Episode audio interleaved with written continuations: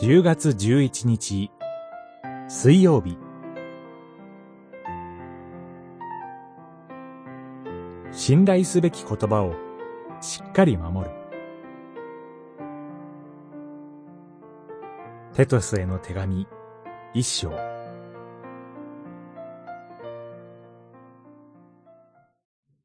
そうでないと健全な教えに従って進めたり反対者の主張を論破したりすることもできないでしょ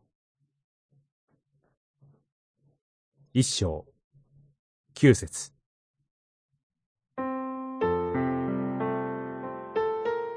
この手紙は、パウロから教会の若い指導者、テトスへの手紙です。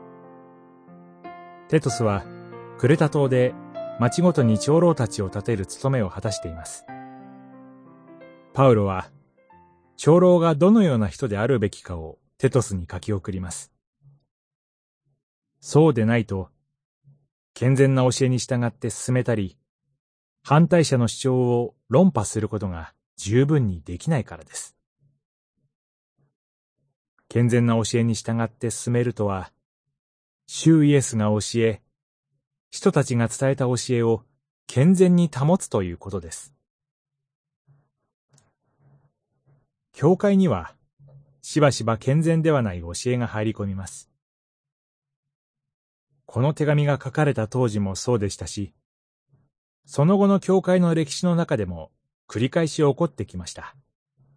現代も同じです。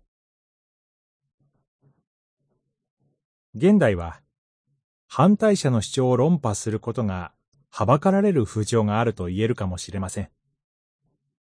私も言えますでも、言えるでしょうでもなく、言えるかもしれませんという言葉を選んでしまいました。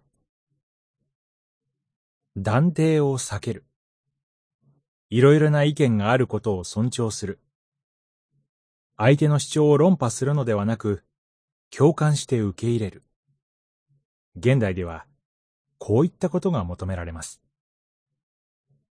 これらは大切なことです。しかし、論破すべき反対者の主張をそのままにしてよいのではありません。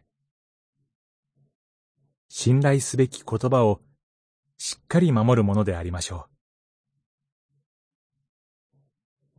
う。祈り。